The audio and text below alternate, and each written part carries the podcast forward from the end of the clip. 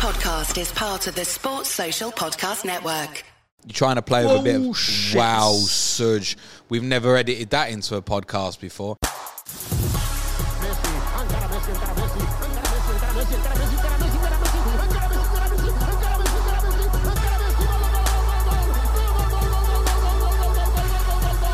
The Fantasy Football Show. Hello everybody, welcome to Planet F P L, the world where everything revolves around Fantasy Premier League. My name's Serge. And my name is James. Uh, I, I feel a fraud with the introduction to today's podcast. I feel a fraud. Spit it out. The world revolves around Fantasy Premier League. What time did we record this show? On Friday? Yeah. Can't remember. It In was morning? Like ten or something, because we had a work Christmas do on Friday, right? Oh, oh, you've missed deadline.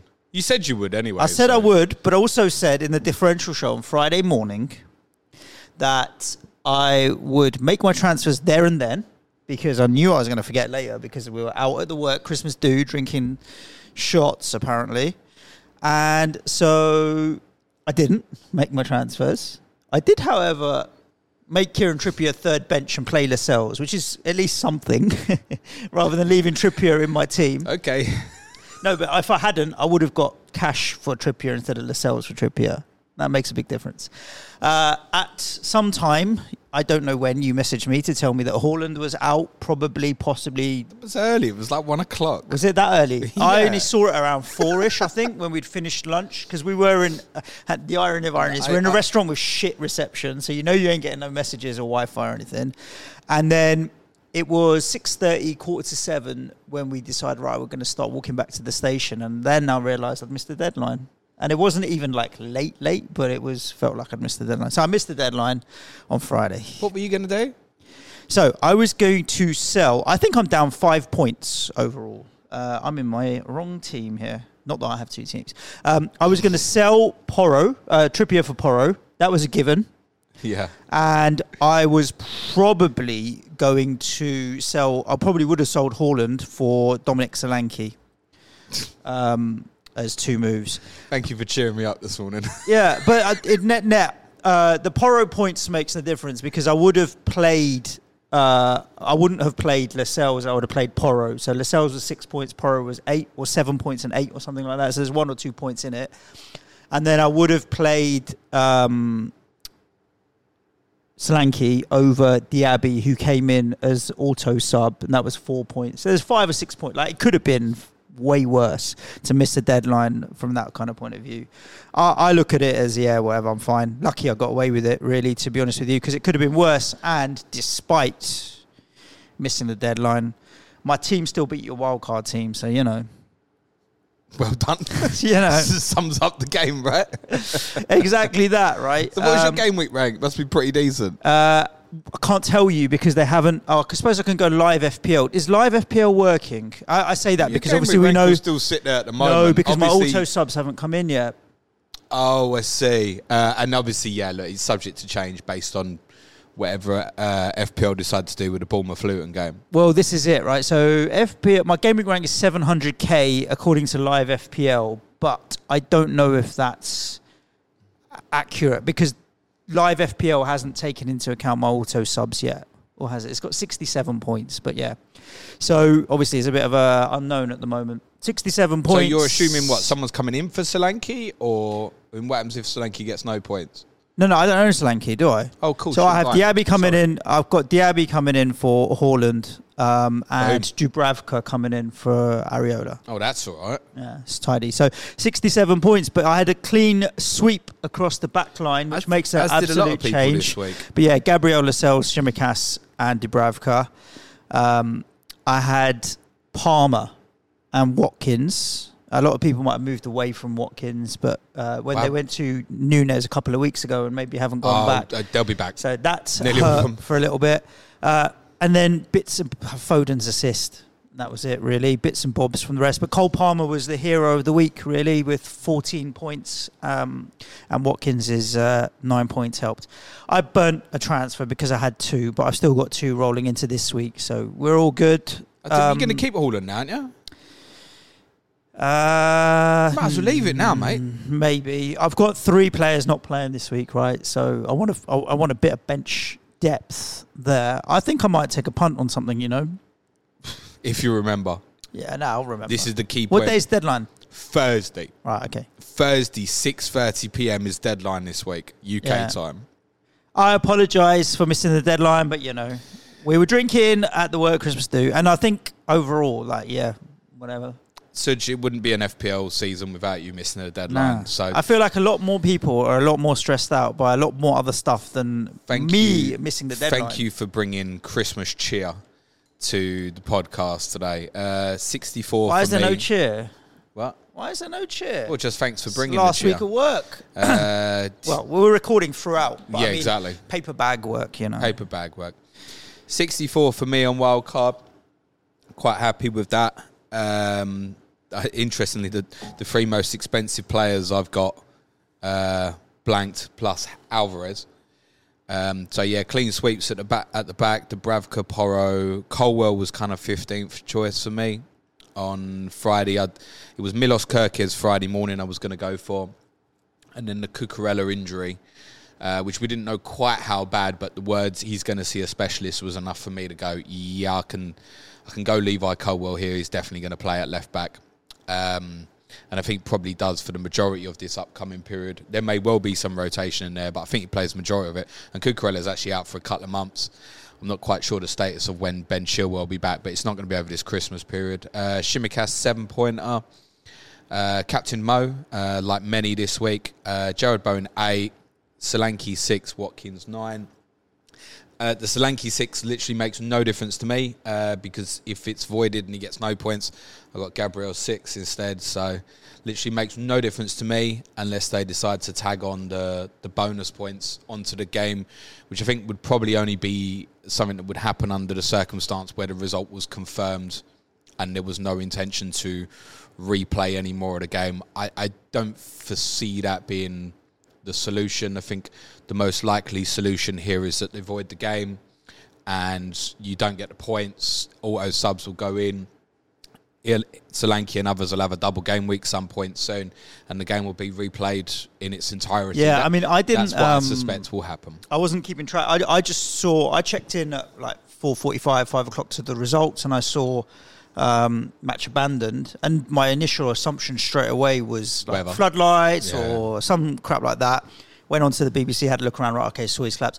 I, I think there was not even any question in my mind about what would happen. I thought if the game's void uh, and abandoned, then it just put a line through it, and sometimes it happens. And it's no different to a cold Wednesday night in Burnley when the snow comes down and the whole game has to be abandoned. What, what are you going to do in that situation? Yeah, look, it's been a long time it's, since... It's sad, but... It, of course, no, it's a long time since we've had a Premier League game abandoned that's played that amount of time. A minute, understand. Yeah, like over an hour is a significant period. So under that circumstance, there is a case to say, could they go, right, shake hands on the draw, you all happy with that? And to be honest, maybe both teams would, but I suspect it would be replayed in... in its entirety. In terms of F P L not making their decision yet on what they're doing with the points, well, they've got to wait on something from the Premier League, haven't they?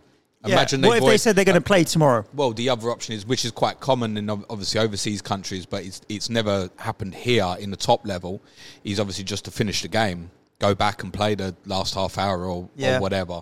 Um, so I was the, thinking the, even the midweek League, this week, they've got Carabao Cup. That that That game, Bournemouth-Luton's not going to be televised, so but I guess they don't give the fans time to go back to... They need no, to give the fans time. I, I would imagine... Right? Uh, I would be surprised. All the fans who went would probably... It would be like your tickets are valid probably for whenever the game's replayed, yeah, yeah, I should yeah. imagine. Um, so look, F P L can't make a decision till the Premier League make their decision. Obviously, if the Premier League haven't made a decision by Wednesday... Um, then F P L will have to make their own decision. But I imagine, to be honest, by the time this goes out, I wouldn't be surprised if the Premier League have... said what's what's going to happen, happen with the fixture. And I don't suppose you'll get a, this is the, the the date the game's going to be replayed. If that's the case, it'll be the, the result doesn't stand, the game's going to be replayed uh, whenever. Um, we must give a shout out to uh, the people that looked after Tom Lockyer from the staff at, at Bournemouth and Luton. I think anyone who's listened to me talk about the Fabrice Mwamba situation in the past when I was there will know how I feel about it. I think there was a particular panic for a lot of people because Tom Lockyer had obviously collapsed at the championship playoff final as well. I think made it a little bit worse in terms of people's worry and stuff. It well, sounds it's clearly like an ongoing problem that yeah. needs to, to get and addressed. You know what? There, there, there's every chance that he may not play football again, but the most important thing seems to be that he's in a stable condition and recovering. Um, my sympathy goes out to all the Bournemouth and Luton fans who are at the game as well, um, because that's a terrible experience um, to stand there, wait, not have the information, et cetera. Um, As I said, I, I went through it in two thousand twelve. So if anybody was at the game and wants to reach out about it, please do so. Cool. Uh, was that all of your wildcard team you've been through then?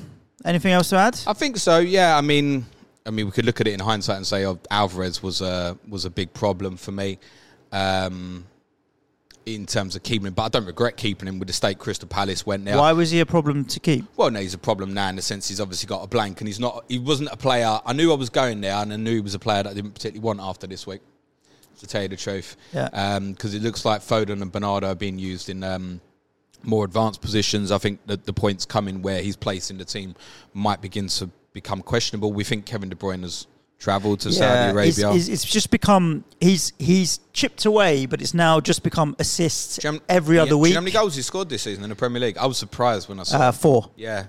Four goals, yeah, eight assists, surprised. twelve returns. Like but they came all early, uh, and this is the timing of it. I think he's, a sac- he's sacrificial for me as well. The reason this week I probably won't move him on is purely because of value. I've got no value in Haaland, and I've got no value in Foden. So... Uh, moving them on and coming back to them is easier. Hang enough. on, so you've got Haaland, Foden and Alvarez yes. going into this week? Yeah, yeah, yeah. Oh, wow. Yeah, did you not know that? I do No, now. exactly. I think Haaland will go to Solanke and I think Foden, I might go to Son um, for, for this week and see where we go to. But I do think this week's going to be a bit of a washout in the sense of get your eleven that you can out and don't overthink trying to over-engineer it.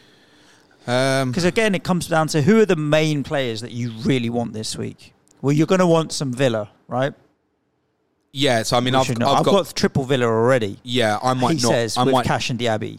Well, so I kind of got triple Villa. You you might be lucky with Cash, I think. Yeah. Um, and Youri Tielemans' fitness might have a little bit of an impact on Diaby. I've spoken for a few weeks about Bailey having a direct impact on Cash and Diaby. Bailey on the bench, they both start. But I would also say for Sheffield United at home, don't be surprised if he does something that's a little bit more offensive, that is he could play Cash and Bailey with obviously Cash at right back in that fixture. He could play Diaby inside of Bailey. Like, I don't think it's so much of a problem for a fixture like that. Agreed. And I think if you've got these players like Cash and Diaby, you probably just got to get on with it. For those who are on Leon Bailey like me, I mean, there's every expectation to think he'll he'll play, and there's there's no reason for me particularly yeah, to it, it, move that on. You could you, you can't have confidence that he'll play, but you also can't justify moving. No, on I from do lack have of confidence. I do have confidence that Bailey will play. Actually, yeah. Ooh, but then you might have thought he might have started yesterday. Not particularly. But then Cash has come off early. Does that mean he's rested he kinda, and feels we, fresher? He hobbled through all the end of the first half of the Arsenal game. He didn't travel to the European game on Thursday. He's a player who's got a history of injury issues, so it doesn't surprise me. But you're me confident that, that he, he might play? Yeah, yeah. Uh, so do you know what I mean? It could just go either way where his injury's no, gotten I, worse I would, and aggravated it a little I, bit. I, or well, whatever. Only Ben Mee might have aggravated it yesterday. Um, I'm over sort of eighty-five percent confident that Bailey mm. will start on in that fixture on Friday night. But Pau, you want a bit of Newcastle? But Pau Torres might not. That's a, a one that's now yellow flagged. Unai Emery said after the game yesterday that he had picked up an injury Um, and was hopeful that it was minor. We haven't got any more information than that at the moment. One good news on Villa is because they're playing Friday night, we should get a press conference from Unai Emery on Thursday, which obviously this week, because of the Thursday deadlines, like all the Friday press conferences, you ain't going to get. Yeah. So Villa's probably the only one that's probably going to be useful on Thursday. Obviously, those who are playing in the Carabao Cup, there's some information to obviously learn from those fixtures and any interviews that happen before or after those games, but a lot like uh, Tottenham, for example, Ange will most likely do his press conference Friday. You'll probably get no updates on on anything between now and then. Bissouma ain't playing, I know that much. Bissouma definitely won't play, and he deserves not to play, which we'll, we'll cover in a, a little bit. Levi Colwell, uh, I saw hobbling during the end of the first half of the Chelsea game, but came back out and finished the game. So I'm, even if, if Torres doesn't make it, I'm not too bad covered. Obviously, if he's out for a significant period, I need to move that on. There's a few things in mind. I've spoken about this idea of sort of going Saka to Richarlison this week and then, say, Bowen to Palmer next week, which would allow me comfortably money to then go Alvarez to Haaland afterwards. But I do think I'd want Saka, Bowen back at around about the same time when obviously Salah and Son go to AFCON. Um, and so there's more of a thought process at the moment to leave that, and it could even be that I end up rolling going into this particular week. Um, Ollie Watkins will definitely be my captain unless Unai Emery says something that, that spooks me. Um, Not tempted with Salah at home? Absolutely not, or Heung-min Son either. I think mm. Watkins is to stand out by a difference. If you prefer Son or Salah, it's absolutely fine. We know what those players are capable of. Definitely Ollie Watkins for me this week. I've got uh, triple Newcastle defence away at Luton. I think it could go either way. Like one goal and that whole thing is wiped out. But if they keep a clean sheet, then my game week is going to be good regardless, I think, with triple defence. And I've got triple Aston Villa and Cash the Abbey and Watkins. If I get something out of them, I think those two teams, Villa and Newcastle. You haven't got any Tottenham, have you? Not yet. I'm going to buy Sonny, though. Um, will dominate my the success of my game week, regardless. It's a case to say just go Richarlison at this point, mate. Well, we can talk about that when we start talking about these games. In fact, shall we? Go. Anything else that we need? To, anything else from the week? I don't no, I so. think we'll, stuff will cover off during the games. the games. Exactly that.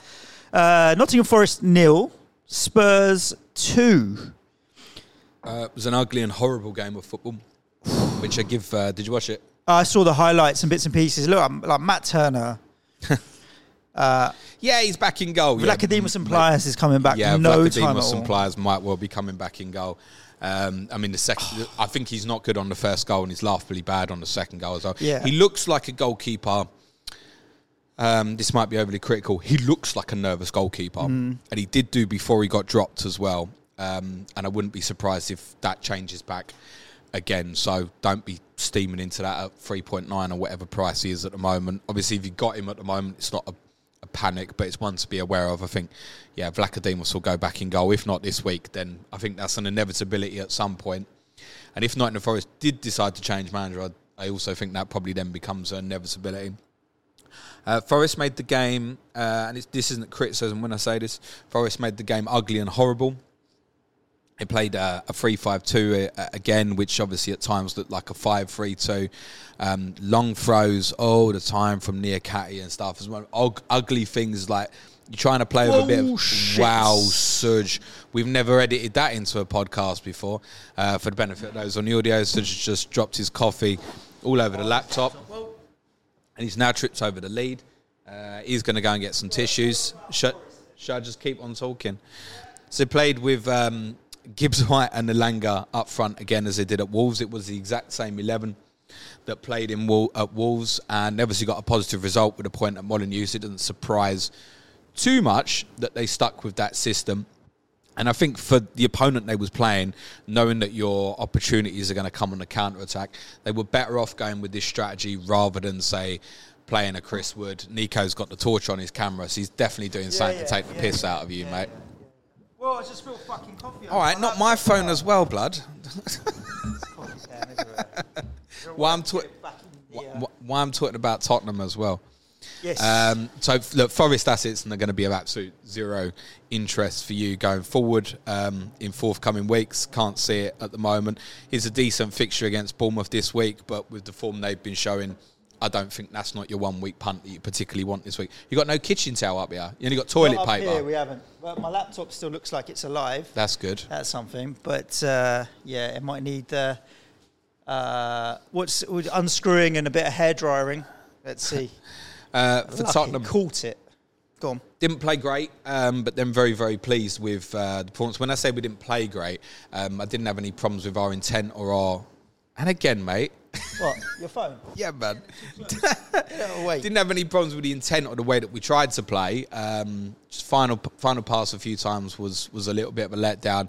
And the game become quite stop-starty, which I uh, yeah, credit Nottingham Forest for doing that and making it horrible. Um, very, very pleased with the three points, obviously. There were some scary moments.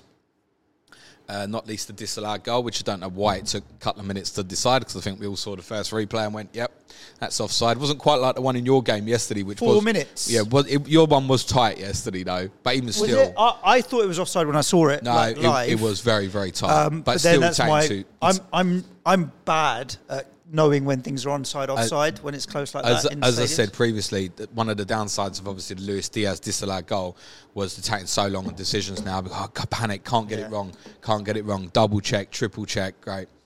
Um, you're mainly interested in Tottenham assets, aren't you? For for this week, yeah. I so, mean, as much as Everton are on, what, four wins on the bounce, you still are ho- at home against them. Um, before that, sorry, because you did say, obviously, Basuma spend, suspended is a big deal. Four um, matches. Well, it's not four matches, is it? It's and a, then some. Thanks, Unico. It's going to be about eight matches. Why? Because he's suspended and then he goes to AFCON. Yeah, but this, that AFCON was going to happen anyway. So yeah, it's not really eight. It's eight matches without him. So Højbjerg's probably going to have to play the number six role. I do wonder if he's back fit, if in a fixture such as Everton, um, and might try Giovanni Lo Celso in the role, um, because he's tidy in terms of his ball retention. Um, and he might try that. Papsar's on four yellow cards as well now. We can't afford for that to be a suspension. How as well. How much Højbjerg got? Uh, three, I think. Wow, and he so, hasn't even played any, any football. So, obviously, if you're on three yellow cards, you need to get booked in both of the next two games to have the suspension.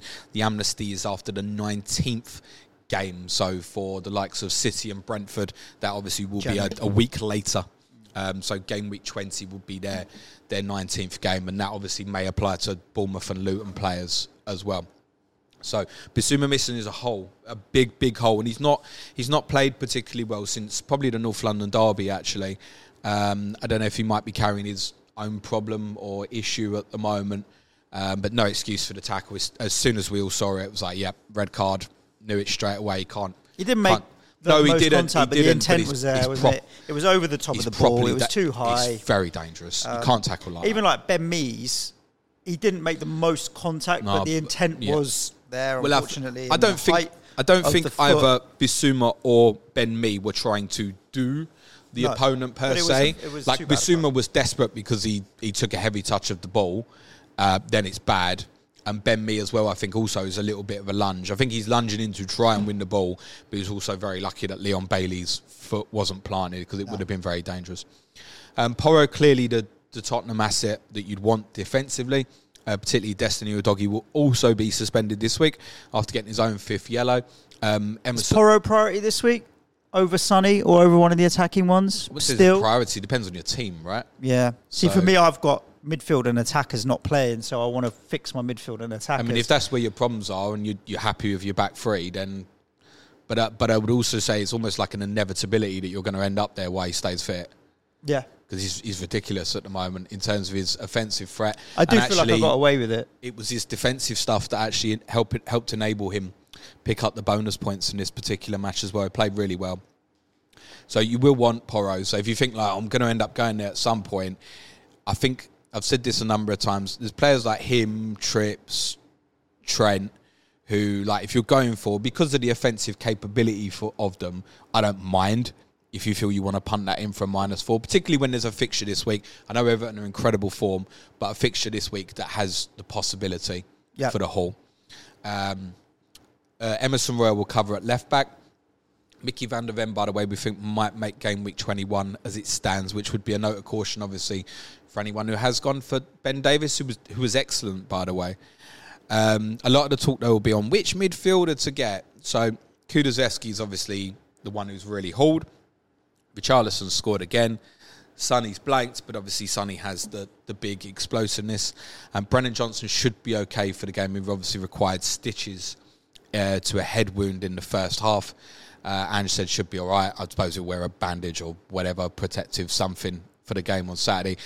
It's not a concussion. Even if it was, it would fall outside the six-day window because it's eight-day gap. So um, as long as the wound is secure, I would imagine he will play. That means Kulusevski will stay in the eight position, uh, in which he started the game well. Obviously, after Johnson went off, Skip came on, which is a far more defensive player. Kulusevski moved uh, to the right. There is something interesting in the sense that he, his big hauls do tend to come away from home, I, I, have, I, I have no science for why that is, but it's been like that since he arrived. It's not that he can't return at home. Scored against Chelsea, scored against Sheffield United. Um, but the the big, big hauls have tended to come away from home with him. I don't know if you... I don't know the reason for it. Can't explain it. Because I think as well, like, even under Conte and stuff, we were so counter-attacking even in home games. So I don't think it's a case of more space away from home or anything like that. I mean, his creation for Richarlison's first goal was just a perfect cross. And Richarlison scored again. And that's really good for his confidence to actually, you know, three goals in two games now. Yep. I think then his self-belief of knowing, right, well, if I train well this week, I'm in the team again Saturday, and there's no reason to think that won't be the case. And I think while he's scoring, he stays in that central position. Ange won't move him while his confidence is up. So he'll stay in that central role. Um, there is the narrative of playing against Everton. And uh, we know what can happen when players play their old teams. I think Richarlison... Really? Well, no, it doesn't always happen. We know but that. Ollie but we, Watkins but we happened know, we know this weekend. A, a story there. Michael exactly. Keane happened this weekend. I was thinking there's a Michael Keane happened this weekend. Like he turned into prime Beckenbauer this weekend. I don't know, mate. Uh, tell against me, his tell me you team. Didn't watch the game without telling me you didn't watch the game. Without, uh, well, he's, look, he's he's scored and he's had a, a couple of bits in the highlights that made him look pretty decent. Prime Michael um, Keane is as far as I'll go to say. Yeah, on that. yeah, which is still. Michael Keane yeah. at the end of the day. But yeah, I get it. Like, so as a non-attacking Spurs owner, you think Richarlison over Son? I've got like money no object no, because no, I'm no, selling no, Haaland. No, no, no, no, not necessarily. What I'm saying is you don't own. Yeah, today you I know, own no you, one. You know you've got, I'm selling Phil Foden. You've got no value tied up in Son. You know that in three games' time you're probably selling some. So, like, Son over Richarlison, like, I still think Son. But factor in that you're going to save a transfer. Three million pounds. As, and that. By potentially going Richarlison at the moment. Son did have a really good chance right early in the game as well. So, Son and Richarlison both had one big chance. Richarlison scored his and Son didn't score his. It's it's as simple as that. And it might be the other way round at the weekend. Um, definitely Richarlison over Kulusevski for me.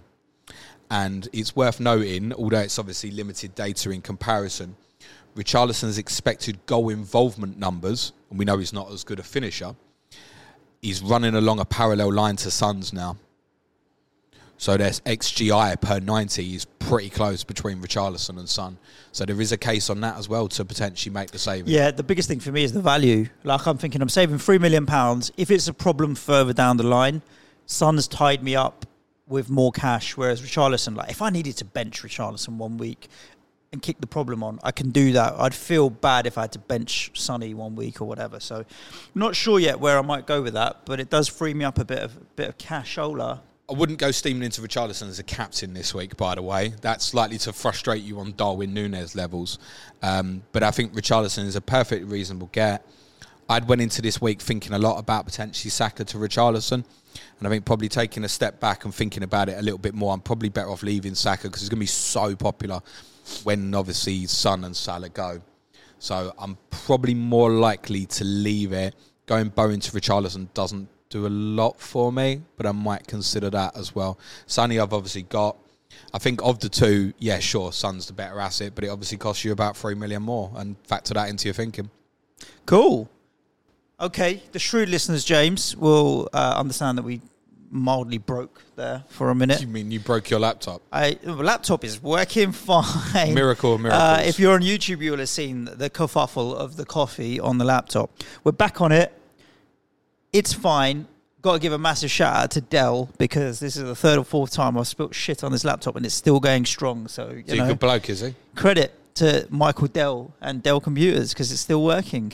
Um, Yes, indeed. Let's talk about briefly, obviously, the abandoned game was Bournemouth one, Luton one, when it was abandoned just after sixty minutes. Um, Luton, we're happy they went up. You know this little Alfie uh, Doherty. Doherty, is he going to be one of those problems where we pronounce him, unlike Doherty, and never pronounce it right? Is Alfie Doughty? Da- Alfie Doughty. Doughty, Doherty. Yeah. Uh, he's a good player, you know. I think if Luton go down, I think there'll be plenty of Premier League clubs that will be looking at him. He's also got the benefit. He can obviously play wing-back on either side. Yeah, I think he's a good good young player, to be honest. He popped up with an assist here. Um, obviously, the game's abandoned now, so it's... Yeah, and look, as I said near the start, like F P L will make their decision based on what, obviously, the Premier League do, and uh, we'll just accept it for whatever it is, I think. Mm. Um, just a couple of notes on the game. Alex Scott was an unused substitute. um, which is back again. Back really fit. Good news for Bournemouth, because we, we weren't expecting him to be back so soon. Now, obviously, they've been managing really well with, obviously, Lewis Cook and Ryan Christie in a deeper role. So Scott, will, this time they can probably ease him in and not feel like they're, they're rushing it, because the rest of the team's playing quite well. Um, obviously, bear in mind for Luxa, Semenyo is obviously going to go to AFCON soon. Um, for Luton, obviously, look, whatever happens with Tom Lockyer, it's quite clear he's not going to play football for a long time, even if he does play football again, and that's going to be a real loss to them defensively, unfortunately. Um, obviously, what happens with the game as well also has a, a, an impact on Marvellous Nakamba, um, because obviously if the game is just avoided and going to be played again another date, and Nakamba will be suspended for Newcastle this weekend. Oh, wow, okay. So there's a, a couple of issues for them defensively going into that game at, at the weekend. I don't really feel like there's too much point talking about it much more, to be very honest. I mean, Solanke is still gettable, I think, this week for people who aren't on. And obviously, look, if the game is voided, then there's going to be a double game week at some point. Quite clearly, it won't be in the next couple of weeks because of the schedule, but it could be, you know, as early as sort of game week twenty-one, twenty-two. It could be anywhere, right? None of them got any cup other than F A Cup, no kind of Carabao Cup commitments, no European commitments. So it's a, a go anywhere, really. Cool. Let's talk about Chelsea then. They comfortable home win over Sheffield United. In the end, yeah. Uh, I mean, first half looked turgid, non-existent. May as well just bother turning up for the second half, forty-five minutes. Like, looking at the X G and chances created and action in the first half versus the second half, yeah, chalk and cheese. Um, obviously, Cole Palmer's a standout. As as performed, like he's now uh, pretty much first choice, you would say. In the last kind of few months, he's had that rest against Brighton, where he only played twenty-four minutes. He had a bit of a knock going into that, yeah, didn't he? I so, think. But other than that, he's ninety minutes. Yep. Goal involvement's great. It's almost like a, it's a gift now, right? I picked him up at five two. Yeah, it is. And he's at five six. He's performing like a seven eight million pound midfielder. Yep. You just kind of leave it be now. Sometimes I look at it in my midfield, and I've got Souček and the and Palmer, and then also Diaby. And I'm like, I've got three midfielders here below seven million. But Palmer, to me, you may as well put his price out of his mind and just know that you've got Chelsea's penalty-taking, attacking winger or number ten who's going to have high goal involvement. Yeah, unlike, say, the Son v Richarlison one, yeah, where there's still some justification to pay the extra because of Son's explosiveness. I I don't see why you would pay for Sterling or Mudryk ahead of even Palmer if you at the moment. Jackson, but I don't know why you'd pick a forward, to be honest with you. And Nkunku just doesn't seem to ever be ready. Well, as he well. was on the bench at least this weekend. I think but, there was a, quite a bit of surprise that they didn't use him. I don't know if they were yeah. thinking they wanted to be three nil up before they used him or something. I don't know. Um, in fairness, there was a, a tactical tweak in this game which um, Pochettino u- utilised at half-time for the second half, which... Um, I guess essentially has won the game. Basically swapped Palmer and Sterling's positions. Mm. So Palmer played ten and Sterling played right wing, and he swapped him at half time. And I think Palmer just felt a little bit freer, where he could go and perhaps see the angles and come in off the flank and get involved and come towards the play rather than perhaps receiving it on, on the half turn in spaces. So yeah, quite agree with you. It's a standout one. Have a little bit of sympathy for Chelsea in the sense that they played four centre-backs basically because of Reece James' latest injury and obviously Mark Cucurella's injury as well. Malo Gusto's back fit, and I suspect he's one really to keep an eye on because he is sort of four point one. He might even drop to four point oh. And I suspect he's probably going to have a prolonged period in the team eventually.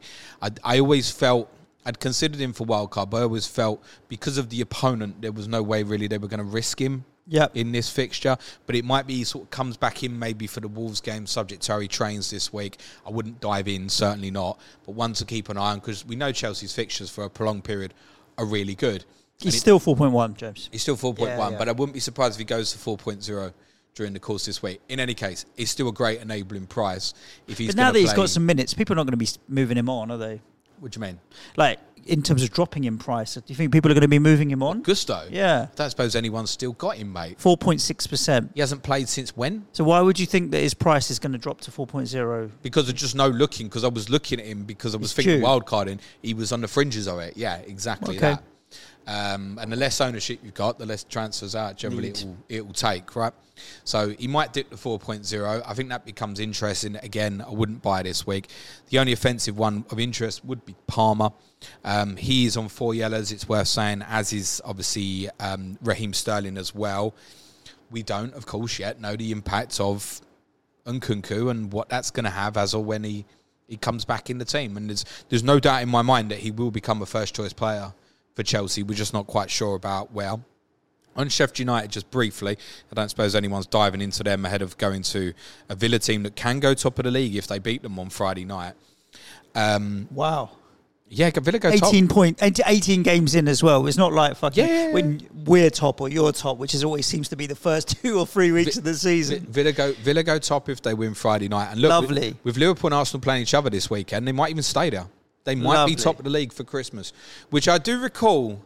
Those who remember the ninety-eight ninety-nine season might remember an Aston Villa team under John Gregory getting off to an absolute flyer. I think they finished about seventh in the end. They fell off a cliff from about February onwards. We'll this, talk about Villa. This Villa, Villa, this Villa, Villa won't yeah. fall off hard. I agree. On Sheffield United, um, the four one four one that Chris Wilder's use, utilising, I would suggest is probably going to stick. Um George Baldock will put some pressure probably on Jadon Bogle, but I think he probably stays at right back. Max Lowe covered at left back this week for uh, Jack Robinson, who's suspended. Robinson will almost definitely come back in on Friday night. Move mean Alston Trusty will go back to left left back. Cameron Archer is basically playing as a left winger now. Did have a really good effort in the first half, actually.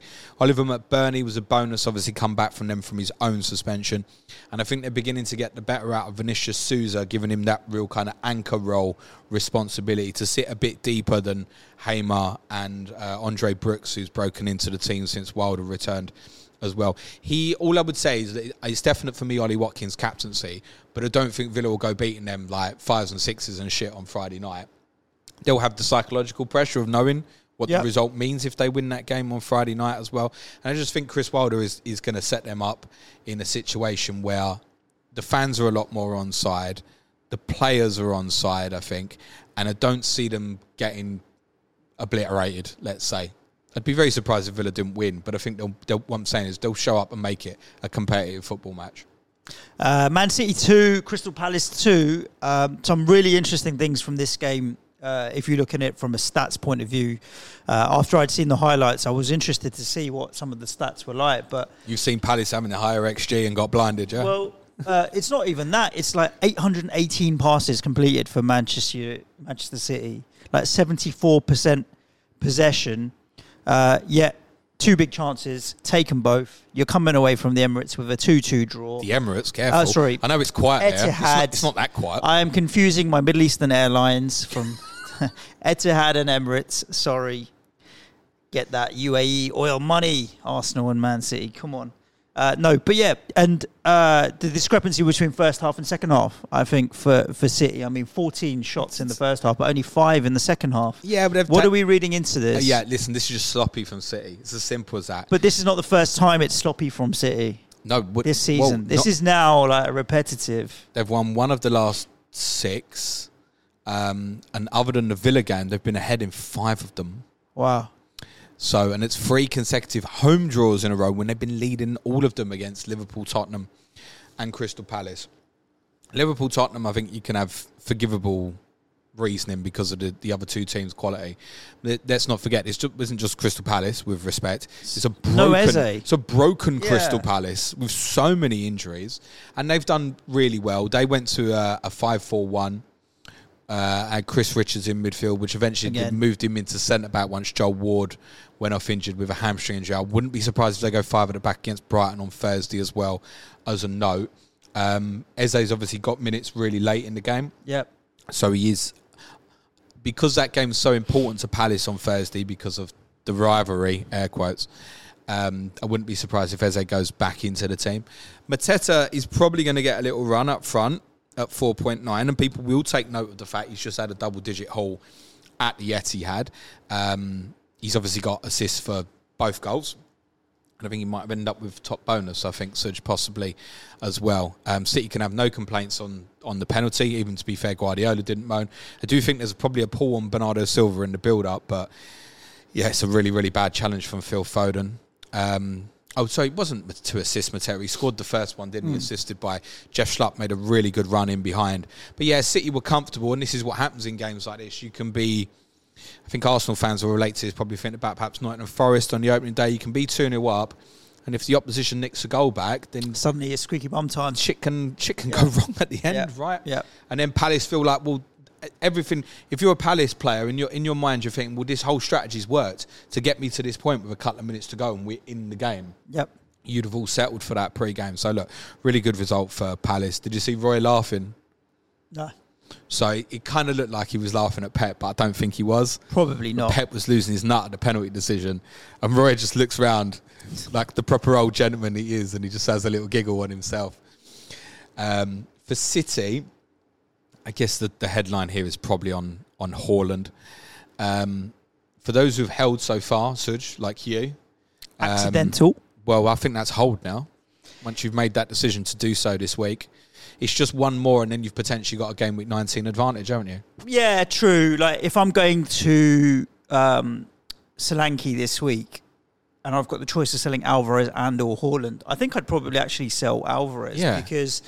Haaland, I definitely want back. Alvarez, it might be time now. Have you got Watkins? Yes. So that's it. I was looking at kind of an Alvarez replacement this week, and the one I'd always earmarked as him, I might go for one game. No, it's Jimenez. Right. Only oh, well. at home this week. Oh, so yeah, that's one thing I want to do later today. Nico, for the social media, because we need to. We need to. You want to? I want to Raul Jimenez James later. If that's all right.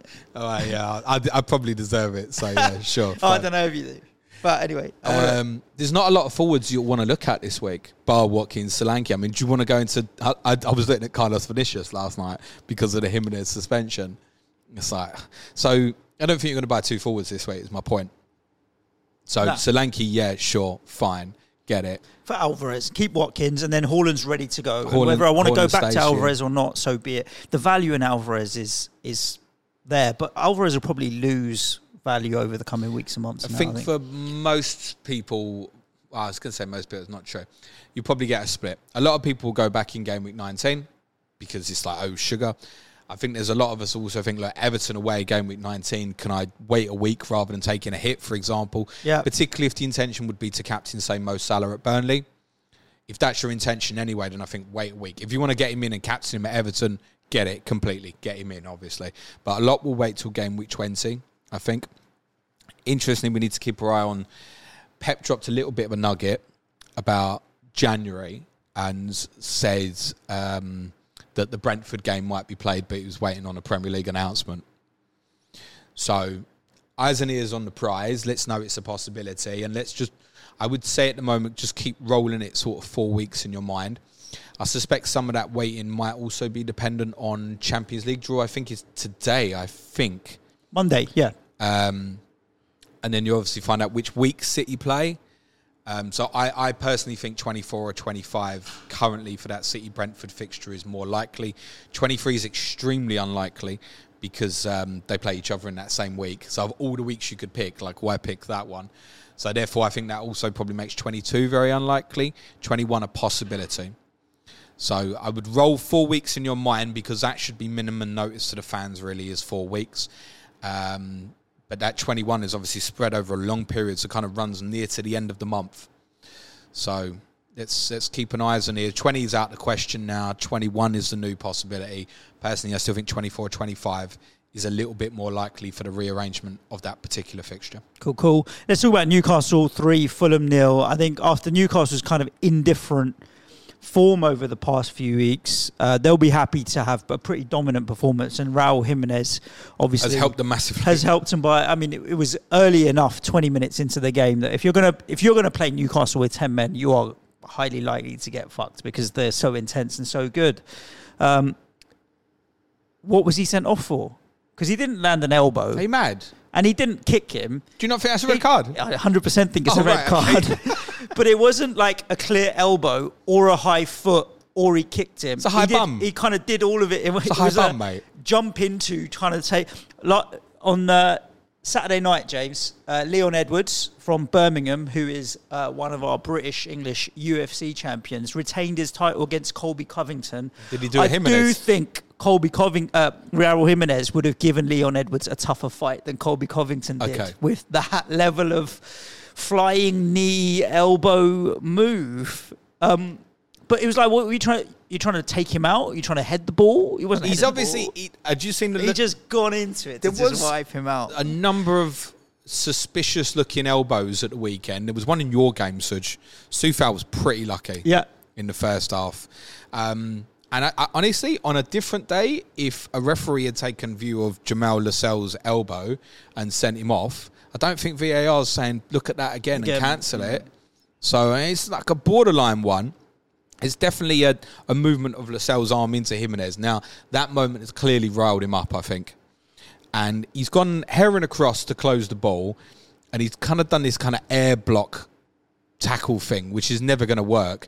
And it's almost like he realises in midair, oh shit, if my foot goes into him here, I'm, I'm, I'm done. I'm sent I'm off because out. the ball is long gone. Mm. And so then tries to turn his body away from it, I think. But then because he does that, the, the actual impact was pretty bad, yes, wasn't it? Quite harsh. It, you're endangering a player. And if you yeah. endanger a player, it's actually even worse, the sense that he turns his, his back on it. What's going on? Because there was an old one that we, we always used to debate about, Joe Cole in his Liverpool debut against Arsenal, where he made a tackle on Laurent Koscielny and he got sent off. And one of the rulings on that was, like, he caught him at kind of shin height, but one of the, the things they always said about that tackle was particularly bad was as he made the tackle, he looked away, as in Joe Cole looked away. So he's got no control of what he's doing. Yeah. So from Jimenez's perspective, that makes it even worse. He's not looking at what he's doing. Yeah. And he might be trying to stop, but he's now, he could have gone into him and pushed him. And you're, he don't, probably don't get sent off because he's saying, all right, I made a mistake, but in air, I push you over. It's less dangerous than what actually happened.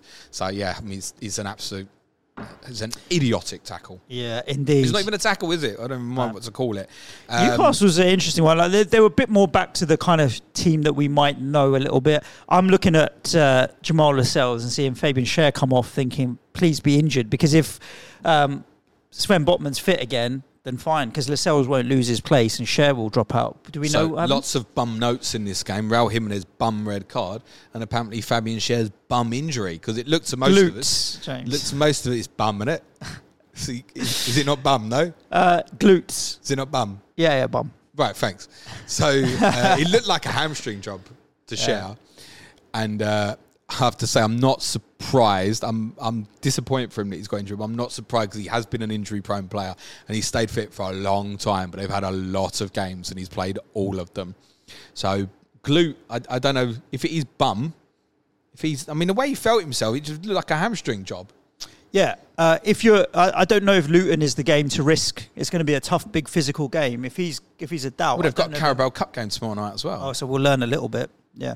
So, it's complicated now, right? Because obviously Dan Burns back. Mm. So um, what they did at the weekend was obviously Kraft come on for um, Cher when he got injured, yep. move uh, Livramento back to left back, put Burn in with Lascelles. And that's fine because Burn can play left-sided centre-back. Not a problem at all. Sven Botman was also back on the bench as well. So you think Botman although, might get although minutes you'd think if Cher, Cher's injury, you would think, particularly for Lascelles owners, you'd think, oh, that's okay. But it could be that it becomes Byrne and Botman, and Livramento then stays at left back. Once, obviously, Trippier's back from suspension this week, presumably will play. Trippier's also a little bit of a doubt for that game tomorrow night as well. He should be okay for Saturday, is the word. I think Chris Hope was reporting that this morning, that he'd be checked ahead of tomorrow night. Um, I don't... Uh, you, you know what I'm going to say on Byrne Botman, two left-footed centre-backs. So it might be that it's good news for Lascelles, but the best four of that probably doesn't include him. No, it doesn't, um, but they all keep we getting were, injured. We were always told at the start of last year that they were quite comfortable using, say, Botman at right-sided centre-back if that was going to be the scenario, if they were without Fabian Schär. So if you're a Lascelles or Livramento owner, do you know what? Chances are you're absolutely fine for this week, and you might even squeak the Nottingham Forest game out as well. Then the fixtures get tougher. I'd be very conscious of what I was doing. Joel Linton is also a hamstring injury. Yeah. We think probably minor at this stage, but minor over this period could keep you out of those those two good fixtures left in Luton away and Nottingham Forest at home, which means Lewis Miley, who got finally got a break, who came on and scored, eighth youngest scorer, I think, in Premier League history, will come back into the team. They'll miss Joe Linton's power. When I watched him against Milan last week, and they're really tired, and it's understandable why, he was the only one, Joe Linton, who, who felt like it was it was still with him in terms of that power and purpose that he could provide into the game. That'll be a big miss for them. And Fulham essentially, really, because you'll know I tipped Fulham to go there and win at the weekend. Fulham will let them, let them off the hook, and we'll never really know no. what might happen. But I, I, I also completely get the Newcastle perspective. Nice to have a bit of luck go your way. On Alexander Isak, if you suddenly think, well, Callum Wilson's my striker solution because Alexander Isak suddenly missed out at the weekend, he's going to be assessed for tomorrow night as well. Um, so, you know, who plays Saturday against Luton? Good luck, toss a coin. It, yeah. won't be, it, won't, it, won't, it won't be for me. On Fulham, I guess Vinicius does play up front. Yeah, uh, I think Rodrigo Muniz is... is basically available, but I would think it's more likely that Vinicius would play at the weekend in that good fixture against Burnley. And it might be one, particularly for those who are intending to wildcard nineteen or twenty, can afford to take a one-week gamble on something like that. I think Tom Kearney, um, as I'd mentioned last week as well, is another enabling one. If you're if you need to come below the kind of your Palmer, Bailey level and stuff, Tom Kearney at four point nine, Uh, competitive with a few of the Bournemouth assets, I think could be considered for a one-week punt as well.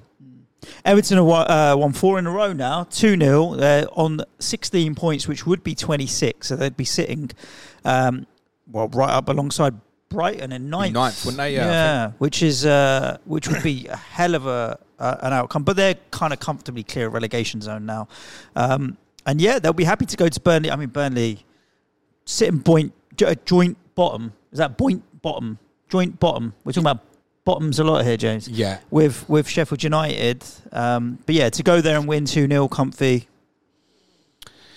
Look, I think Burnley might do some business in the January transfer window, but their problem, unlike sort of Luton and Sheffield United at the moment, you can I think you can feel assured that they'll, they'll they might be short of quality, but they're going to give you a game. Mm. Burnley will give you a game in a different way, but we're also definitely going to give you chances. Yep, that's how it feels. And there's not enough reliability on the, the attacking end of things. Nice to see Lyle Foster obviously return as a substitute at the weekend, and I imagine he'll, he'll be back in the team for that trip to, to Fulham next week. Hannes Delcroix covered at left back in place of Charlie Taylor was suspended. He'll obviously come back. Well, I say obviously, he's likely to come back in that fixture at Fulham. They obviously took Delcroix off against at half time. Um, he had a bit of a disaster when he came on against my team in game week four. So they're short of uh, reliable quality, unfortunately. For Everton, it's a really good win, and I really like this performance from them, um, because what do we always say about Sean Dyche team when when it's on a winning run? Uh, it won't change it. Same team again. But Trot he, them out. But he did. Mm. He did. He's gone to a, a back three, which kind of became a, a back a, a back five, a five four one out of possession. And they obviously went into the game with their own players missing, so no Coleman, no Young. So Patterson was always going to play the, the right back position. Obviously, Jared Brantthwaite was suspended. He'll definitely be back in the team at the weekend. Yeah. And Vitaly Mikolenko didn't make it either. Again, we think he'll probably be okay for the Tottenham game. So rather than... When I saw the team, I thought, well, they'll play Godfrey at left back there. That's that's the only solution they've got.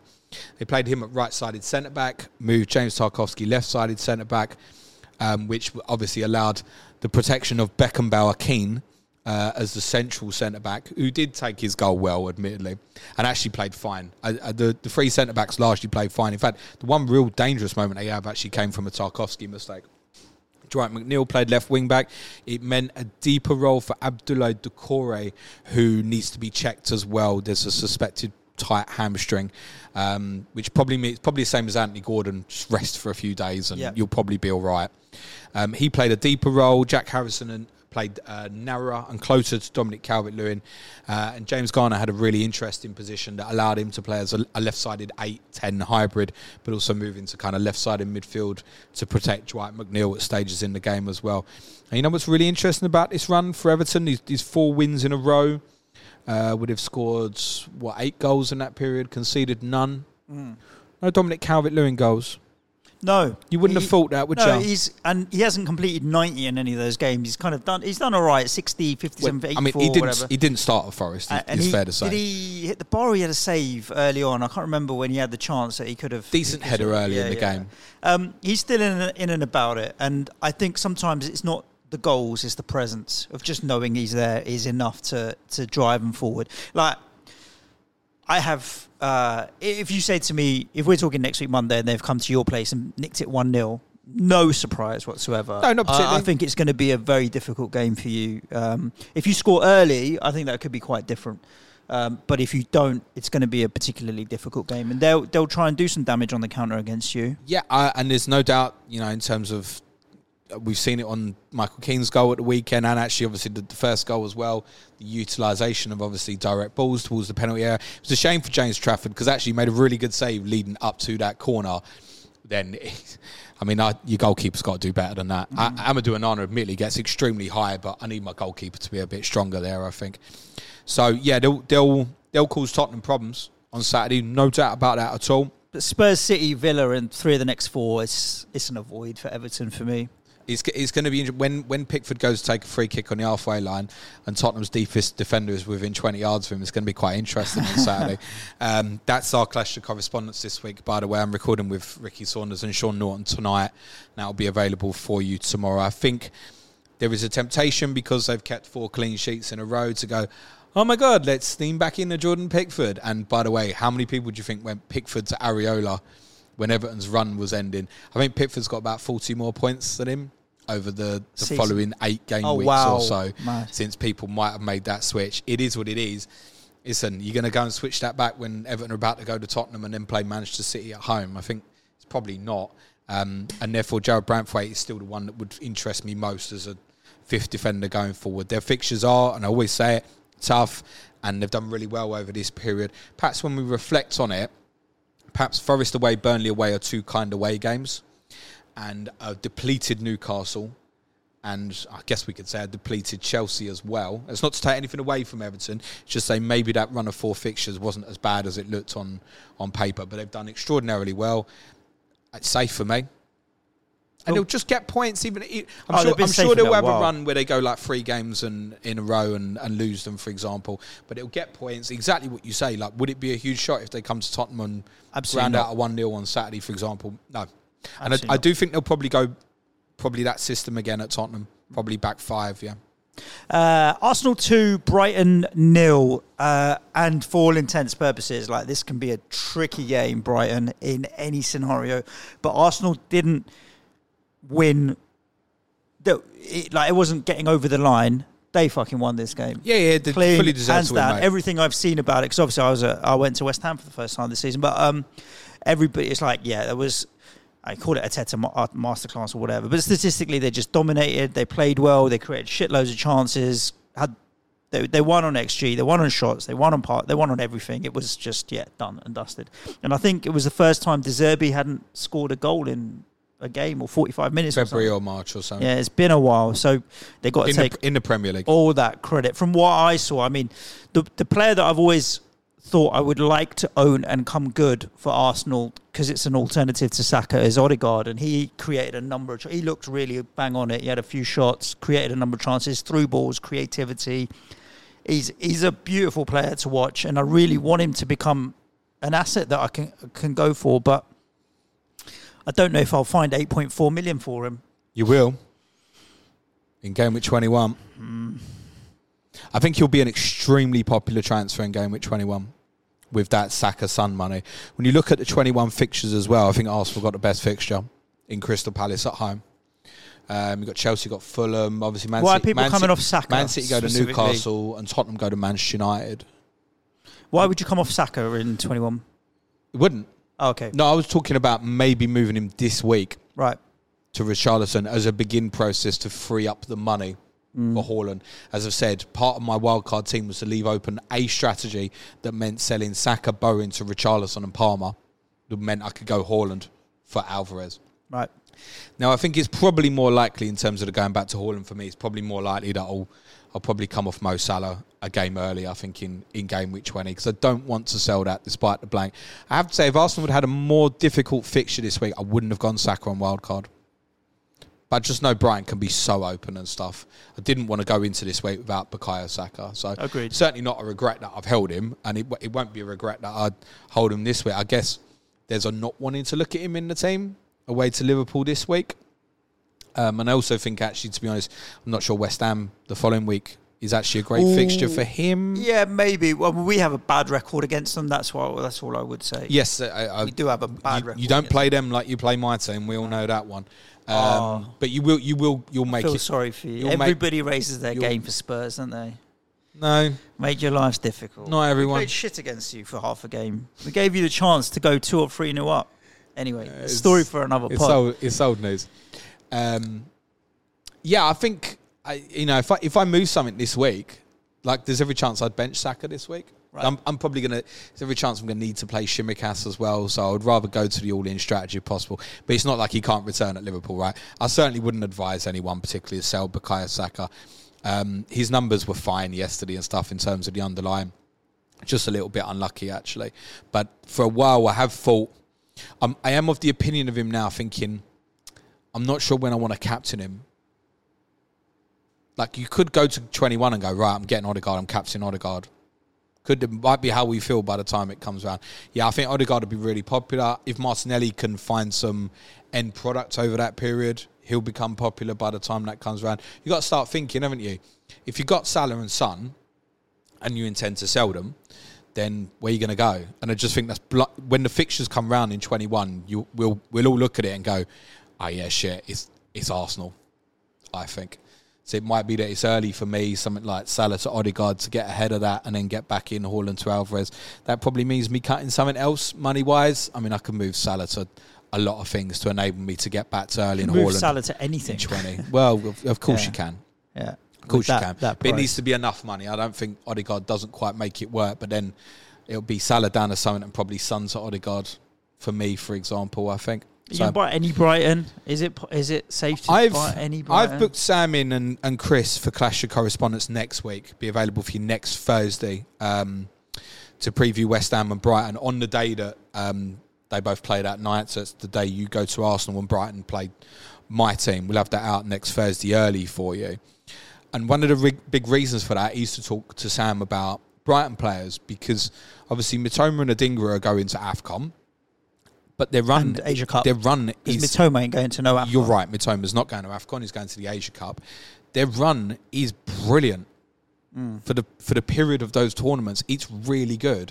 So try and get an understanding of if something like Buonanotte could suddenly be a real interesting enabler. What's the chances of Julio Enciso, which would be on no one's radar right now, being back fit for this period and in being quite important and needed? Do we consider someone like Adam Lallana? Suddenly, does, does João Pedro regularly play wide because of this? Does it mean Ferguson gets more trusted minutes? I want to speak to Sam about that next week. I don't think anyone's going to necessarily dive into Brighton this week. It's the same old problem of who's going to play. Joel Veltman picked up a knee injury during the game as well. It's another potential issue and problem for them. And what's also interesting about Brighton, which I've said a few times recently, after this Palace game, their spacing is nice. It's a week till Tottenham. It's then five days till West Ham. Then there's a cup game. Then it's a, like a week or two for the game with twenty-one spread and stuff like that. So a lot of the problem with them picking understanding is, oh, like, De Zerbi's just going to rotate. But he might not over that period. And that's why I think there might be something interesting there. Um, it might even be that thinking ahead, because it's one thing to think about, oh, I can get rid of Salah Son twenty-one. We can all do that. Getting them back again, twenty-four twenty-five, might be a bit more difficult. Now, if you can find the right sort of Bright enabler for a little bit that's really cheap, that sort of thing might well help, actually. Cool, cool. Uh, let's go into red card territory now. Brentford, Aston Villa, two red cards in this game. One right at the end for yeah. Boubacar Kamara. Uh, Ben Mee ben Neil- had to go. Yeah, instead of Kamara. Yeah, had to go. Instead of yeah, Kamara. Yeah, yeah. Uh, Neal Maupay and Emi Martinez... I, could probably watch all day long, I think, with with Benny Hill music, obviously. Uh, Nico, make that. yeah. yeah, they didn't show Marti. Uh, they they didn't show Martinez in the highlights that much. So then I had to go and find uh, on the Sky Sports official highlights. Seen when he grabbed Maupay by the shirt. They didn't show it on the floor. They didn't show it in the Sky oh, Sports highlights. I had to go and find. You could see it briefly. It's wrong, but it's blinding. Um, yeah, he's he, he he's a character, Emi Martinez. No he doubt about it. Um, Aston Villa. I, I I heard something interesting on the radio where people were talking about are Aston Villa genuinely in a in a title race? Yes, they are. And someone said something really interesting. They said, okay, statistically or probability-wise, from here on in, when Leicester were uh, won the league, seventeen games in versus Villa today, who is more likely to go on and win the title? Oh, and you'd Villa. say this Villa yeah, is yeah. more likely to go and win the league than that Leicester team. Yeah, definitely. And therefore, you have to say that they're in the title race. You have because to remember that everybody wet the bed the Leicester season. Never want they to take did. anything away they from did. them. But that, that, that did happen. Statistically, but Man City are, as it stands right now, wetting, wetting the, the bed. bed. For, so, for Man City standards, anyway. Yeah, exactly. Yeah. What I do think is scary about that, though, um, we may as well talk about it now, is they're still only five points behind Arsenal. And that feels like nothing for Man City to claw back. Feels uh, like nothing. Yeah, but it could start increasing, right? Yeah, I, I I don't know how many points you have to be ahead of Man City to feel not scared of them coming for you. No, but you could also look at City, for example. L- last year, City's away results weren't great in comparison. So I, I think we discussed this with Clayton a few weeks ago, that I think City's away points last year was the lowest number for a title-winning team for quite a while, actually. Right. So their away form has been concerning for a long period. Um, last year, they only dropped four points at home. It's already six. Right. There's a long way to go. We've still okay. got likes of Arsenal to go to the area. City still need to go to St James's. They still need to go to Anfield. They still need to go to White Hart Lane. Like, there's some difficult away games still for City in the second half of, of next season. So, mm-hmm. look, I, in February, I didn't think City could win the title, because of how bad they played at my place. Yeah, it's true. They were true. terrible. They that was the turn, start of February. They can turn it around very quickly. Exactly. Let's talk about Villa, because that's what, what we are talking about. Let's not get distracted with uh, Manchester City. Um, if you looked at it, you'd think, oh, well, Brentford were one nil up. They had a man sent off. Villa come back, win two one. But they, they did they did have chances prior to that, Villa. Um, they're, they're a decent enough yeah, team. Yeah, but we should caveat by saying there's every chance Brighton would, uh, Brentford would have won if... They'd stayed at the red card. Uh, eleven, yeah. Doesn't happen, and the red card is the right decision as well, as I'm concerned.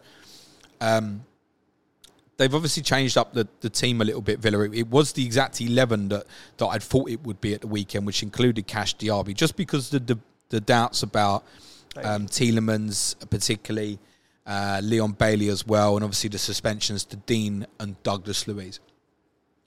Probably best off, rather than talk about the game here, talk about the probabilities for this week, which I think is probably what people want to hear most. So left back, haven't got a clue. Sorry to bullshit anyone. I do not know if Alex Moreno will stay in the team or if Luca Dean will come back in. I would think, my opinion would be, if I had to toss a coin on it, I'd say Moreno.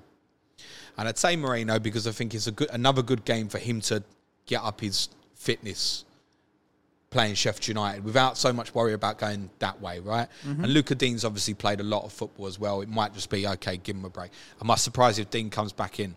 No. We also don't know how Moreno's body will recover from Sunday to Friday, but it's long enough. It should be okay. all right. Um, I think Moreno playing would increase the possibility of Konsa playing right back, but of course, we've got this Pau Torres potential injury, which I think does mean at the moment that Carlos and Konsa would probably play centre-back if Torres is out. They just move it along, and Matty Cash should play right-back. Now, under that circumstance as well, it's not improbable that neither Moreno or Dean played if Pau Torres was suddenly available, because he could cover at left-back. I think uh, Carlos and Konsa, you should be absolutely fine for this week. Matty Cash, I think if you've got, you've just got to play, and it'll be what it'll be. And I, I would slightly lean on the side of thinking he will play rather than he doesn't. On Diaby, I think that's probably more of relevance on Youri Tielemans' fitness, because I think I, I think Emery wants to pair Tielemans as kind of this floating ten that's allowing Bailey to be a little bit more advanced as a winger and do what he does. So I think Diaby playing is possibly quite dependent on Tielemans maybe, because I do think Leon Bailey will start. And I think Luiz will come back in for Kamara, who's obviously suspended. It does mean probably a deeper role for Douglas Luiz. It might have a negative on John McGinn as well. Doesn't mean they can't return against teams like Sheffield United. And in Luiz's case, he'll still be on the corners and the free kicks and pens and stuff. Yep. Jacob Ramsey will probably keep his place on the left. Watkins almost certainly will play. it's Friday gap till they play Manchester United on Tuesday evening. So a four-day turnaround. Villa's turnarounds aren't too bad over this period. So I think cash owners should keep. Um, I'd be looking to move it on after this week, I would say, however. Diaby is such a rough one to sell. Like what, what you've got both, haven't you? What are you thinking? I'll play him. Just it is what it is. It's not like these guys can't return as substitutes and stuff as well. Particularly Diaby. Yeah, yeah, yeah. Play them. They started this week. As much as we can debate, well, okay, why they did or didn't, they bottom. The fact is the fact. They started this week, which means they could start again. So I'm just going to play them. I'm not going to try and second guess it. I've got other things I can do that are more valuable, I think. Cool, cool. Let's talk about West Ham three, Wolves nil. Uh, Paquetá turning up with a hat-trick of assists. Do you know what his X A was for the three assists? I have no idea, because all three of them were like through balls from around the edge of the centre circle kind of stuff. And they were all great passes. Oh, phenomenal. In, in he different was, ways. He was saucy yesterday. You can guess what? Game was on T V. I was going to mention surprise, it. Surprise, yeah. surprise. Uh, he's not the first Brazilian to pick up three assists in a game.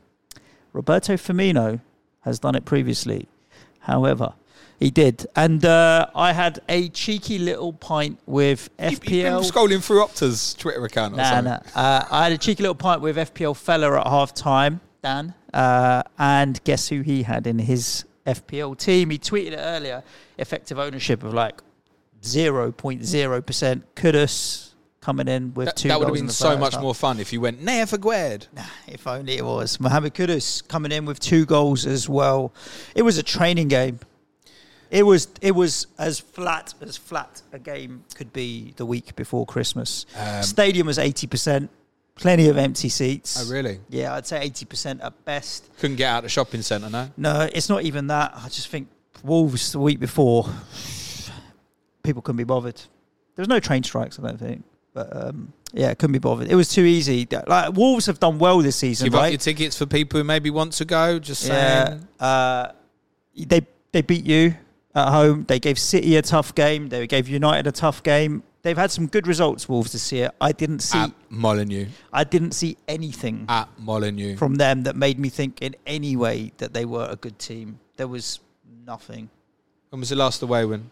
Who, Wolves? Yeah. Couldn't tell you, James. Don't follow them well enough. What I'm saying is most of those good results have been in home games. Sure. And I'm sure they'll continue to pick up a lot of good results at, at Molineux. Alvarez X A for the three assists, which was zero point zero. Paquetá. Uh, sorry. Yeah. Yeah, imagine Alvarez. That would have been weird.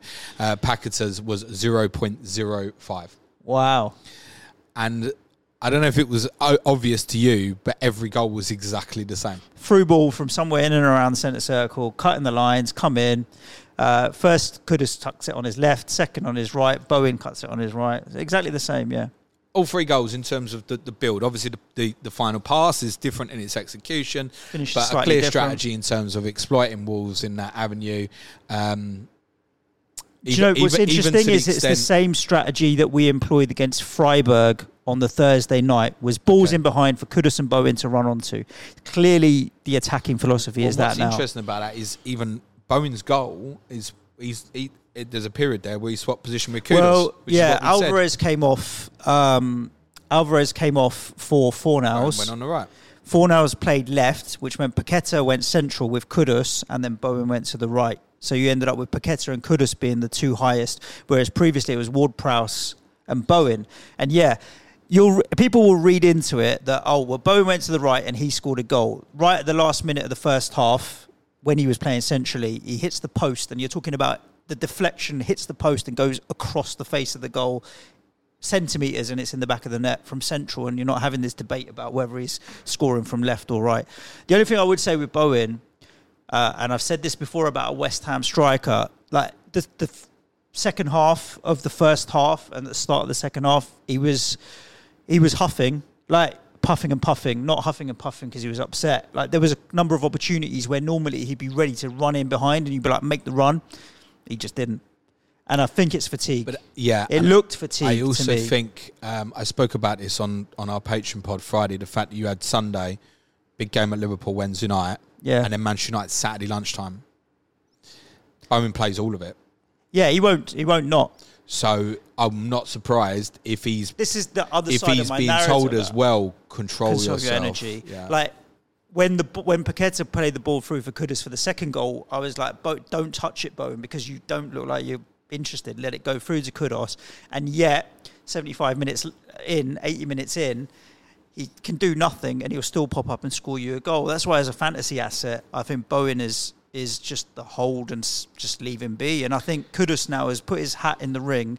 That's not ten goals he scored for us this season already, which is decent. Um, and uh, he's very direct. He shoot like he's one of those players where sometimes you get players where, where they're running in on box and you're like, don't shoot because I don't want you to shoot because you're not very good at shooting. He can shoot from wherever he wants. I don't mind. He, he's good. I, I think Kudus is interesting now at six point seven. I think there'll be a few people that might go for him. But AFCON. AFCON. AFCON. Yeah, I, to be honest, I just opened my mouth and said, you know yeah, what I was I know. Say. It's like, what can we do for Ghana to be rubbish in the AFCON, The reality please? is with Kudus, if you're sitting there, I mean, if you're, if you're looking there this week and you're going, Richarlison, Palmer, Kudus. Okay, like Palmer's on four yellows. Like I get it, there could be a suspension coming, but I don't know how you pick Kudus over like those other. T- I don't think you can I, put it this way. I don't know how you pick Kudus over Richarlison at this minute because of that. West Ham's three fixtures are United at home, and I wouldn't be surprised. I think if, we'll beat United probably, but then it's Arsenal away, then it's Brighton at home, then he goes. Yeah, it's not great. I don't think we'll do well in the Arsenal game, and the Brighton game he will be tough. I think United's the best game of the he three. He might absolutely do well in those three games.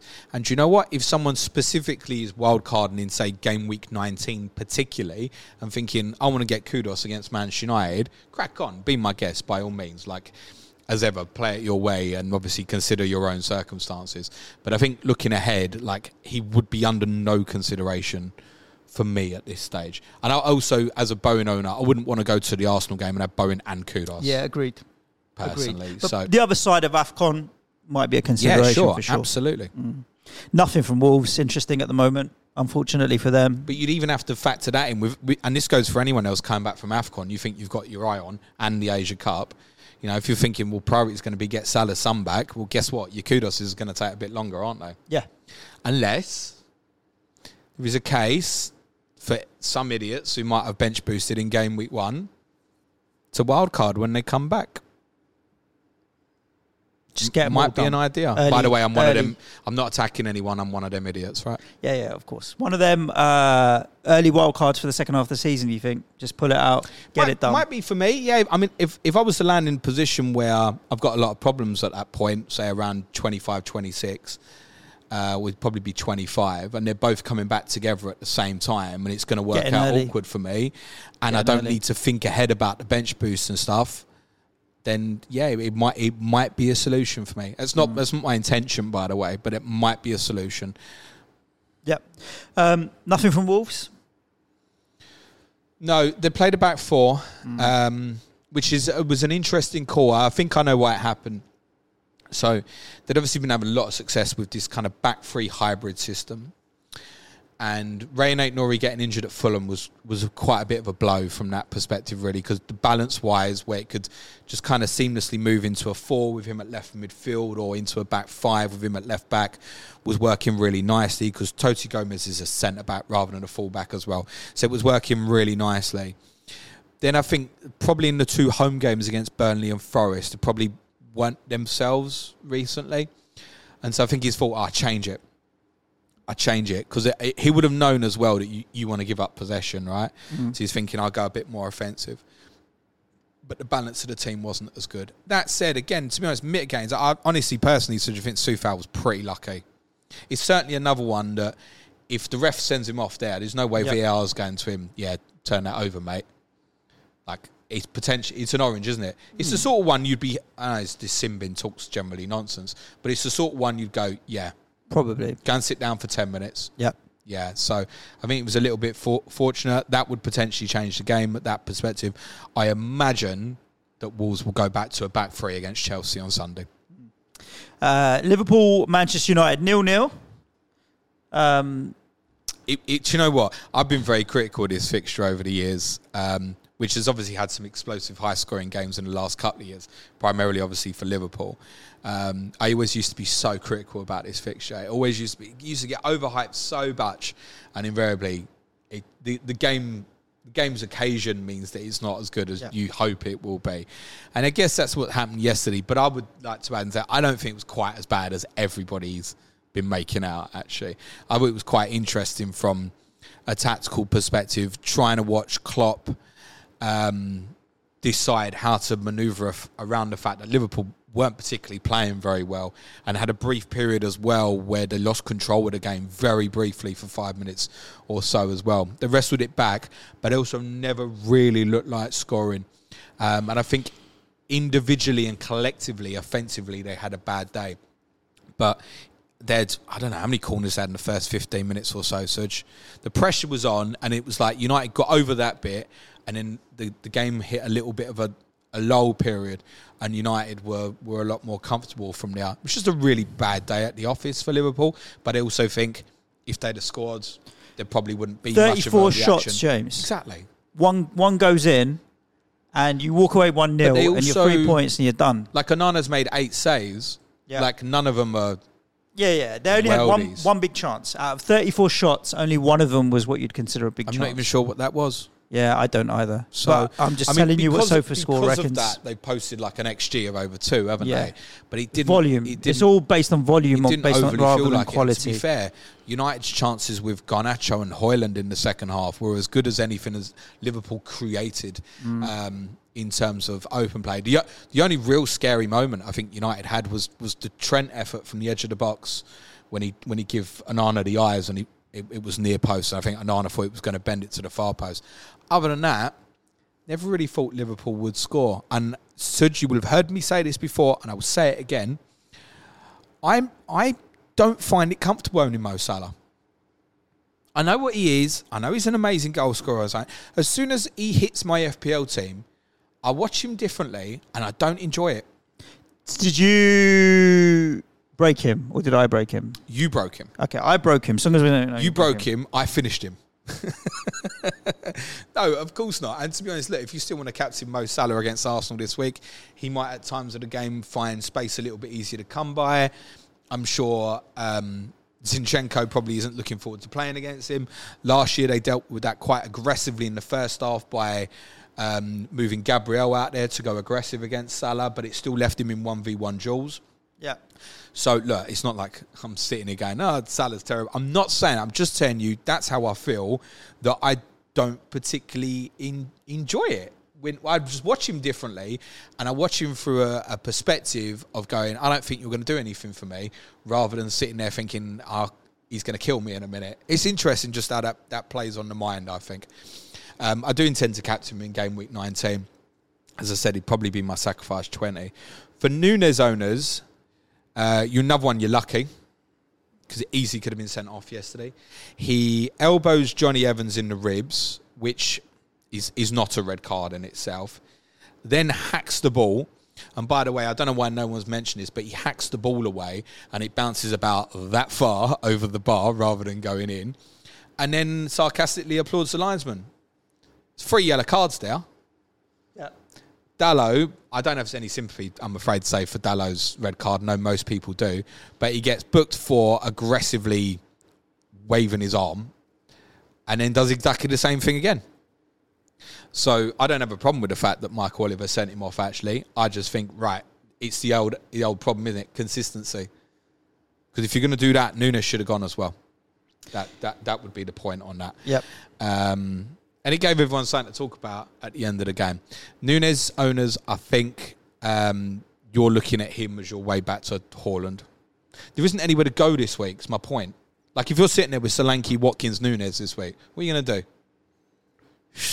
Sticking with it, ain't you, really? Yeah, agreed. There's no point doing anything.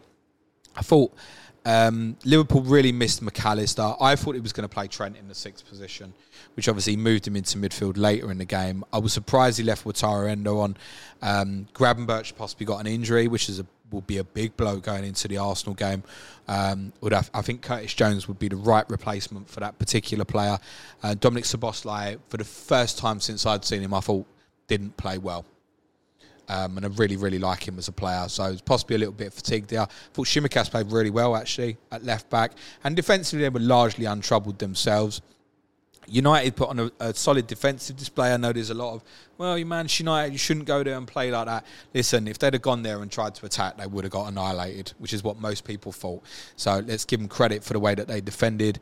Evans and Varane played particularly well, I thought, at centre-back. I, I don't, watching that yesterday again, I don't understand how Raphael Varane has not been playing. It's something going I on behind the scenes, under, mate. Yeah, but he's, he's played now. He, he picked him on Tuesday against Bayern Munich, and that was before Harry Maguire got injured. I don't understand. Yes, something's obviously happened there, but from a footballing perspective, United are much better with him playing. Of course, at centre-back, yeah. No doubt about it. Um, Højlund, I thought, was a little bit unlucky with, with the effort he had towards the end. But this was, when you look at that midfield, none of us thought they were going to do anything in the game, and they didn't particularly, but deserve credit for the work ethic, et cetera. And I think, to be honest, probably were merit for the draw, because you couldn't look at Liverpool and say they deserve to win it. Good, good. Certainly uh, won't be looking at United F P L assets, and I wouldn't be nah, looking. I, I, I wouldn't be looking to add Liverpool at this moment either. I was listening to Who Got the Assist on my way in, and I thought um, F P L Pricey made a really good point about when selling Salah and Son, that at the moment, because of his positioning, moving Son to Richarlison would make perfect sense if you wanted to do that in game week twenty-one. But moving Salah to Diaz or Jota, if he stay stay fit, it don't doesn't feel the same, doesn't feel right. No. I think Jota would be one to keep an eye on if he gets himself back fit. Diaz um, tended to run into trouble when he had moments yesterday. Cool, cool. Uh, that was a wrap of all of the games, James. We've uh, rattled through them and we've been talking plenty long. Uh, we can do a couple of questions that we've had in on Twitter, X or whatever it is. Uh, but do you want to tell everybody what we've got to look forward to for the rest of the week, listeners? Yes. Viewers? Uh, as said, C O T C tomorrow, Tottenham versus Everton with Ricky Saunders, Sean Norton, Skypod Wednesday. Uh, our Big Fat Football Quiz of the Year on Thursday, which we're probably going to put out after the deadline, something for you to perhaps listen to or or watch um, after the deadline and before Crystal Palace play Brighton. Uh, Friday I'll be streaming um, Patreon content this week. Q and A today. I'm going to do a stream for patrons tomorrow. Tottenham Wednesday. Game Week seventeen preview Thursday. Friday, Money in Football on the closure of the Chelsea amortization loophole. There you go. Yep. Okie dokie. Do you want to answer a couple of these questions that we had in the next? Yeah, go for it.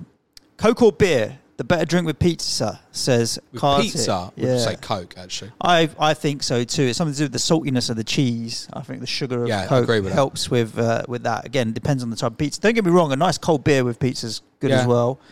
Um, but yes, I think so. I'd go Coke, actually, comfortably, I think, for me. F P L fanboy, who's the best long-term goalkeeper pick? Sanchez and Areola trouble. Emi Martinez. Ha! Why, for comedy no, value? No, genuinely. I did. This was, when I was looking at my wild card last week, that was the conclusion I come to, was that Emi Martinez was the best long-term goalkeeper choice. I'd looked, and so if it, this is how it applies to me, it'll apply to a lot of you as well, except for those maybe who got Anthony Gordon. Um, up until game week twenty-eight, I wouldn't have had any conflicting issue with Emi Martinez. And what I mean by that is an attacker playing that I own playing against him at any point. Javo. So that's a long period, but I decided to make the saving on Pau Torres money-wise. Javo, why do you think, uh, sorry, who do you think will be the next Premier League manager to be sacked, and will everyone survive until the first of January? Well, Wilde has only just been appointed, so you're looking at the bottom. I can't see uh, Company going, can um, you? Or even Rob Edwards. I think no, they'll be all right. Shout out to him as well, the way he handled himself. It's got to be Saturday. Cooper, maybe. You would f- think so, maybe. Dyche isn't going. No, definitely not. Ayarola's not if, going now that they're on a good run. If Palace decided to take a different direction, but don't think they will at the moment. No, it's difficult to foresee. I mean, I suppose if United want to make a char- change with Ten Hag, but he's obviously certainly not going anywhere this week after yesterday. And I said it would be as much about the performance as the result, and you certainly couldn't look at the players yesterday and say that they weren't putting the effort in or anything like that. So it would only be if they wanted to change. And all the word is on that at the moment that that will need the takeover to go through first anyway before anything would change at Manchester United. So Yeah, there's no... I know I, I've, some people have been talking about Eddie Howe this way, and I just find that madness. We can all see the injury problems they've got and stuff. There's no way Brentford would change off Thomas Frank, same thing. No, d- difficult to foresee who, who would change at the moment. Yeah, not Ch- before Chelsea January, if yeah. they had a really, really bad run of results, but I suppose a similar circumstance to Manchester United. I, I don't see it. The The answer would be Cooper. Mm. I wouldn't be surprised if no one else went all season. Wow. Honestly, yeah, definitely not all season. Definitely not all season, but it could be uh, uh, only a couple more maybe will go. There we go, James. That's a wrap for this Monday's episode of Planet F P L. We're back at you tomorrow, so wherever you're listening to the podcast, make sure you are subscribed. Uh, hit the notification bell, the like button, whatever it may be, and we'll be back at you tomorrow. Uh, thanks for tuning in. Stay safe. Ciao for now. Thanks, everyone. Play it your way. Cue music, please, man child.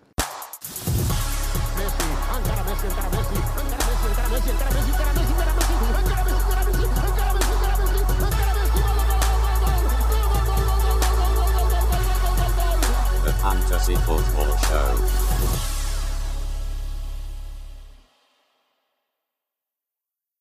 Sports Social Podcast Network.